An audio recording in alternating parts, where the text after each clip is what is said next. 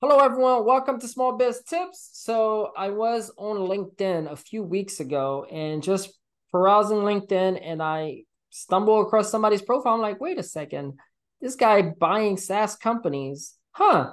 I want to know more about this. So I reached out and he replied. and I'm like, well, good. So I'm excited to have um, this gentleman here. I'm excited to hear about how he's buying all these SaaS companies.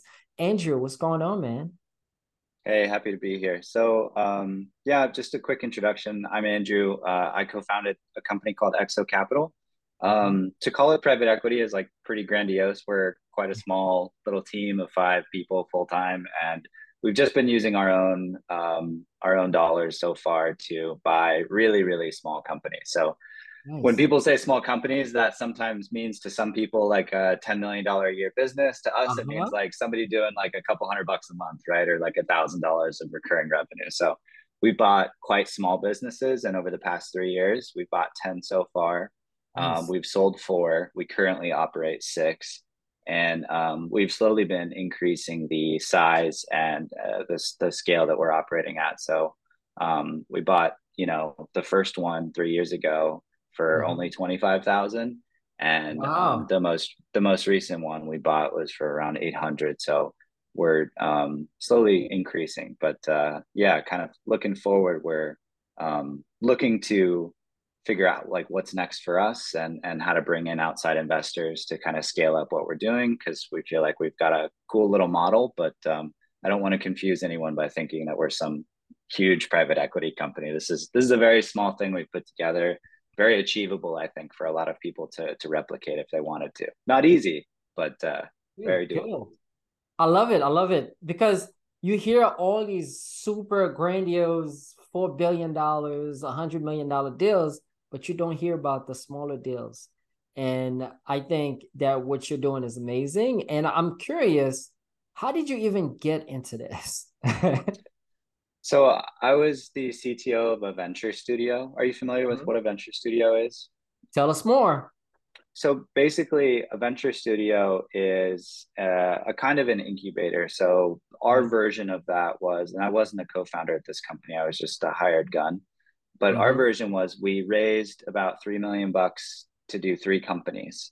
And so okay. the idea is you build three companies kind of in parallel you see which one works and you kill the the losers and you double oh. down on the winners right? So in theory this is like every entrepreneur's dream. Yeah. you get to place many bets at once. You get to switch between projects. Uh-huh. in reality it's a terrible idea. Of course there are exceptions. So i'm based in la and out here we have like science. So they did a dollar shave club. And there's a there's a couple notable exceptions. Yeah. so of course it has worked for some people yeah. but almost everyone i've ever spoken to that's tried to do a venture studio uh, mm-hmm. wouldn't do it again i'll put it that way so okay. our venture studio had one kind of winner and i ended up becoming cto of that company we raised about 8 million bucks it was like a five year journey we spent mm-hmm. a little more than that and it went to zero and my lesson from that was I mean, amongst amongst many things, was yeah. um, I think that there's a there's an easier way to do this. This is the venture thing is is a very specific type of path, and I don't know about you, but if you look on like TechCrunch or my information diet throughout my 20s was all about unicorns and VC and venture, and mm-hmm. that's what a startup is. And after this company kind of you know fizzled out, I looked around and found people like Andrew Wilkinson, Tiny Capital doing these smaller acquisitions. So it was mm-hmm. something smaller than private equity. I mean, and Tiny Capital is like actually not tiny anymore, but they were at one point, right? Um, and the idea that you could buy revenue to start out with was just a very compelling idea because for me, I'm technical, my background's in engineering. And so mm-hmm. my blind spot is actually um, do people want this thing? So I can build it right? I can build whatever, but it's it's do people want it? And so it was sort of a hack to be able to buy something, even if it's doing just a few thousand dollars a month, for me to circumvent my own nearsightedness mm. or or my own blind spots in entrepreneurship, where I can um, just acquire the customers and the product and a path, okay. uh, and and not have to guess so much about what should I go build. Mm. So uh, I like that you're doing that because a lot of software engineers don't think like that. They just say, "Oh, I, I could build it myself." You think, "Oh, why don't I find something that's already working and make it better?" yeah, because uh, well, first of all, if you get punched in the gut enough times, you'll start thinking a little differently. And so I feel like after I got a huge, you know, crack to the head, I was like, okay, I think maybe I should start thinking about this slightly differently. But the thing is, yes, of course, I t- if I take a look at an early stage company, somebody that's been working on something for a year, you know, maybe this is like everyone thinking they're an above average driver, but yes, I mm-hmm. could build their product. But that is not a business right? Yeah. The business is all the blog posts, all the marketing, all of the learnings that went into getting those first few customers, all the nuances of why this is positioned exactly here, just a sort of combined magic for why something is working and a competitor is not. Or I don't know if you follow kind of the indie hackers community, but oftentimes somebody will launch, get some traction, and then 10 clones pop up. This has happened to me before and the, the, the clones eventually die and the reason is they took at face value the engineer's mindset of i can copy this therefore mm-hmm. i will have this business and that's just not true you still mm-hmm. have to mm. build trust you still have to acquire the audience you still have to retain people and keep people happy and what does customer support look like there's just a whole world outside of just the engineering piece of a software company so you mentioned something earlier about your first acquisition was 25 grand. Yes. Tell, tell, us more about that. You know, what was that process like and what was some of your biggest lessons from that?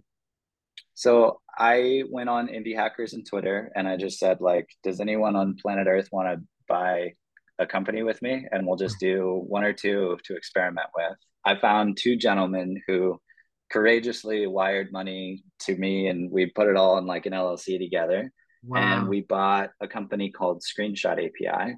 And we're still holding this company today. It's like a great little thing. Um, it was making $500 a month and it had been around for about a year. Um, and we bought it for about 25 grand. And today it's doing about 5,000 a month.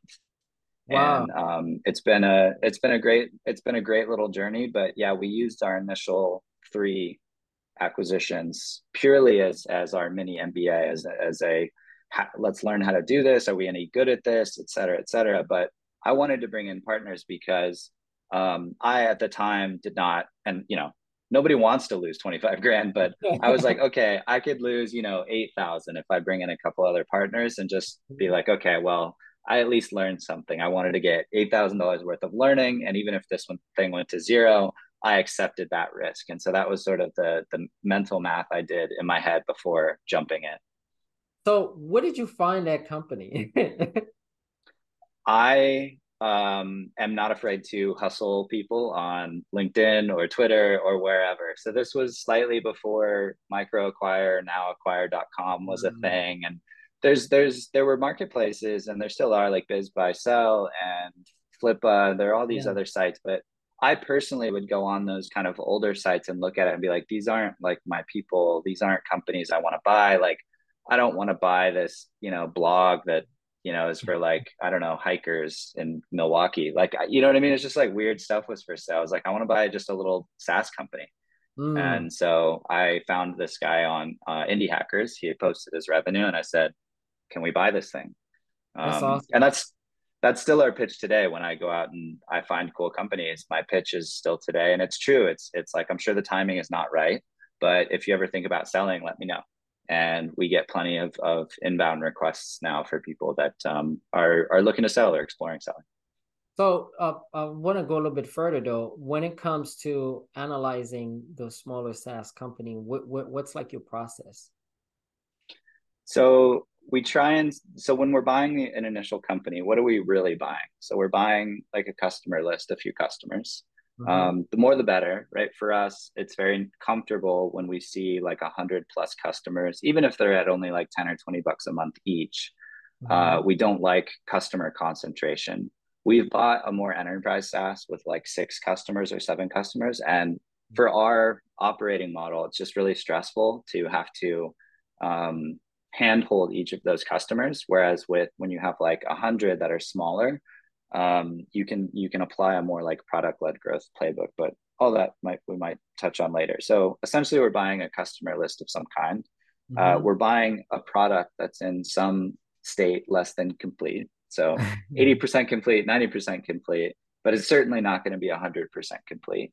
Um, and ideally we're buying one channel that is working. So that channel for us could be paid uh, mm-hmm. or it could be earned. It could be all anything as long as we see one channel where that that particular entrepreneur found their initial customer base and a lot of times it is like posting on reddit and doing all these yeah. you know those kind of like one-off activities but we want to see the start at least of like you know we can convert people from google ads or we can convert people from you know of course everybody wants 100% direct traffic but yeah finding mm-hmm. finding that deal is, is tough so th- that's really what we're buying is those three things a channel customer list and, and the code base so what happened after you buy the business? Because you know, does that because normally for something like that, it's normally that one guy and a VA, and sometimes it's just that one guy.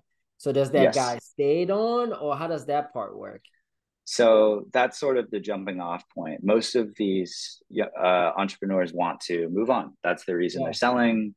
This thing they thought was maybe on the venture track isn't, and mm-hmm. they're not interested in kind of uh, pushing that rock uphill.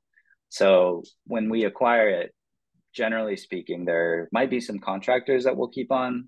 So we bought stuff that has an engineer that is a contractor, and so we might continue to use that that individual for engineering efforts. But most of the time, yeah, the entrepreneur leaves. There's maybe 30 days where we ask them a bunch of questions. Um, thankfully, I'm technical, and so I go and do the technical diligence and really get an understanding for uh, what kind of nightmare I'm getting into.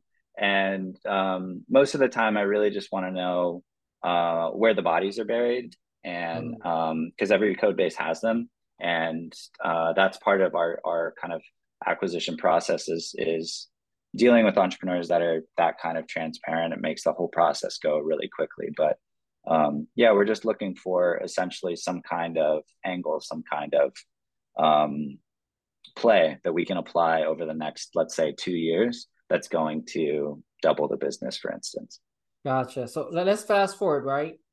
Your biggest transaction you said is 800K. Did you guys use your own money? Did you do kind of like a creative financing? Kind of give us a walk us through that process. So a lot of our acquisitions have some kind of seller financing component. Um, so in this case, we did have some seller financing component. It's like 20% of the purchase price, mm-hmm. um, 25% of the purchase price, and the rest was cash. Um, but that's pretty common is to have some kind of holdout where we'll we'll yeah. ask if we can do any kind of seller financing. The at face value, everybody loves seller financing. You as the buyer, you want to go buy a business, seller financing, seller financing, so great, so great. so it is, right? It is a lot of times you can structure it as an interest-free loan. The problem is if you look at your uh, cash flow mm. after like net of that debt payment, there's really not that much money left over. So it makes mm-hmm. that initial period where you have that seller financing like pretty tight. So mm-hmm. if you have 18 months of seller financing, plan to uh, have those first 18 months like really suck because you don't have enough money to really pay full-time people to do full-time work, right? You have to kind of piece it together, which is why currently our operating models, we have three full-time developers, one full-time customer support person, and they rotate between projects because each one of those projects is generally speaking too small to afford to staff like a full-time gotcha. engineer and a full-time CEO. Wow. Okay. Well, uh, what's the vision for XO Capital now? Where do you guys see taking this? Because you know you've acquired ten businesses, you've sold some. Like, what's the vision for you in like, okay, three years? This is where I want this to be. So we're going to start uh, new concept we're calling flip funds. Uh, this will be our way of allowing other people to invest alongside us as we do this. So we've done 10 over the past three years. I think mm-hmm. we'll do five to 10 of these flip fund type models. because in the past, I went out and tried to raise and assign a value to our entire entity with all the portfolio yeah. companies. And that was that was a little tricky because the difference between hiring um, sorry, not hiring, but having people invest in a company and they're just buying shares and you're using the money to grow versus mm-hmm. using all of those dollars to acquire a new business. If you trace that logic out, we would be just diluted to almost nothing. So it's like a very funky model to try mm. and grow. And normal funds, the time horizon sucks. It's like 10 to 12 years, sometimes longer. people don't want to lock their money up for that long, or at least they don't with us. And so this flip fund concept is sort of a fun take on that, where we're saying we're going to buy one company. So you invest in one LLC, you put your money in one LLC. We, we get all the investors in that same um, in that same LLC. We'll buy one company. We'll try and mm-hmm. double it in 12 to 24 months, and that's it. So even if we're leaving money on the table, even if this thing is like, you know, maybe if it's like a stratospheric hit, right, we can deal yeah. with those great upside potential situations later. But the idea is generally speaking a fund, but with just like a two year life cycle. And even the, the term fund is a slight misnomer because there's only, we're only acquiring one company. Gotcha. Gotcha. Wow. Um, I'm curious in that process of buying these businesses, selling some of them, what were your, you know, your three biggest challenge? The shared operating model sucks.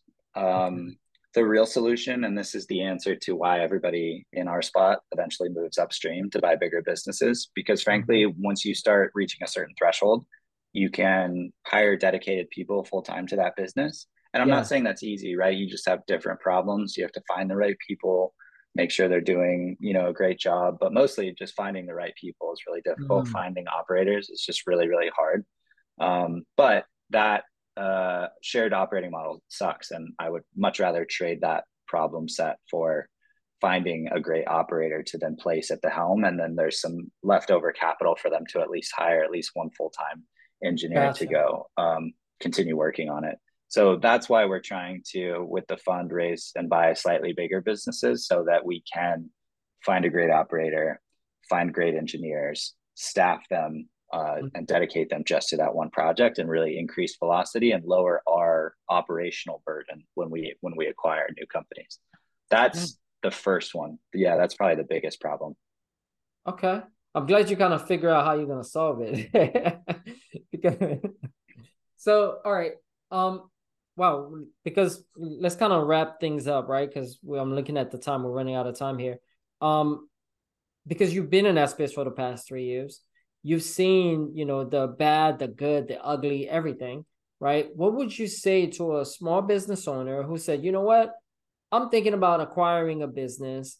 As a matter of fact, I should acquire a SaaS business and incorporate in what we're doing. You know, what, what would mm-hmm. you say to them? What would be that, your small biz tips to that person?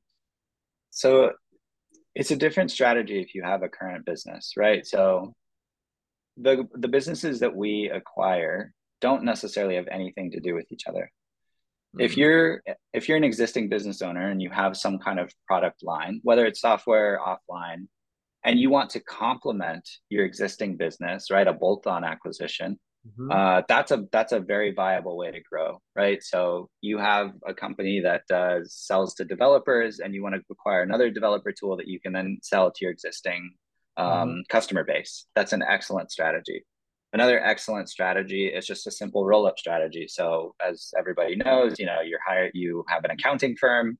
Uh, yeah. You can go buy another accounting firm in the county over and acquire those customers, and you've just doubled your revenue.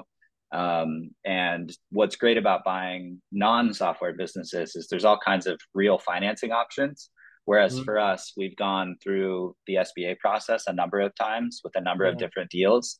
And the reality is getting SBA money to do software acquisitions is still very challenging, despite what everyone on Twitter will tell you or wow. um, all the things you might have read. It is still just very challenging. They want a very pristine, very clean LLC with very, very clean financials. And it just is like very challenging to find a company that meets all of their kind of weird needs because again, there's no assets in a software company, yeah, right? Yeah, yeah. There's no tangible assets.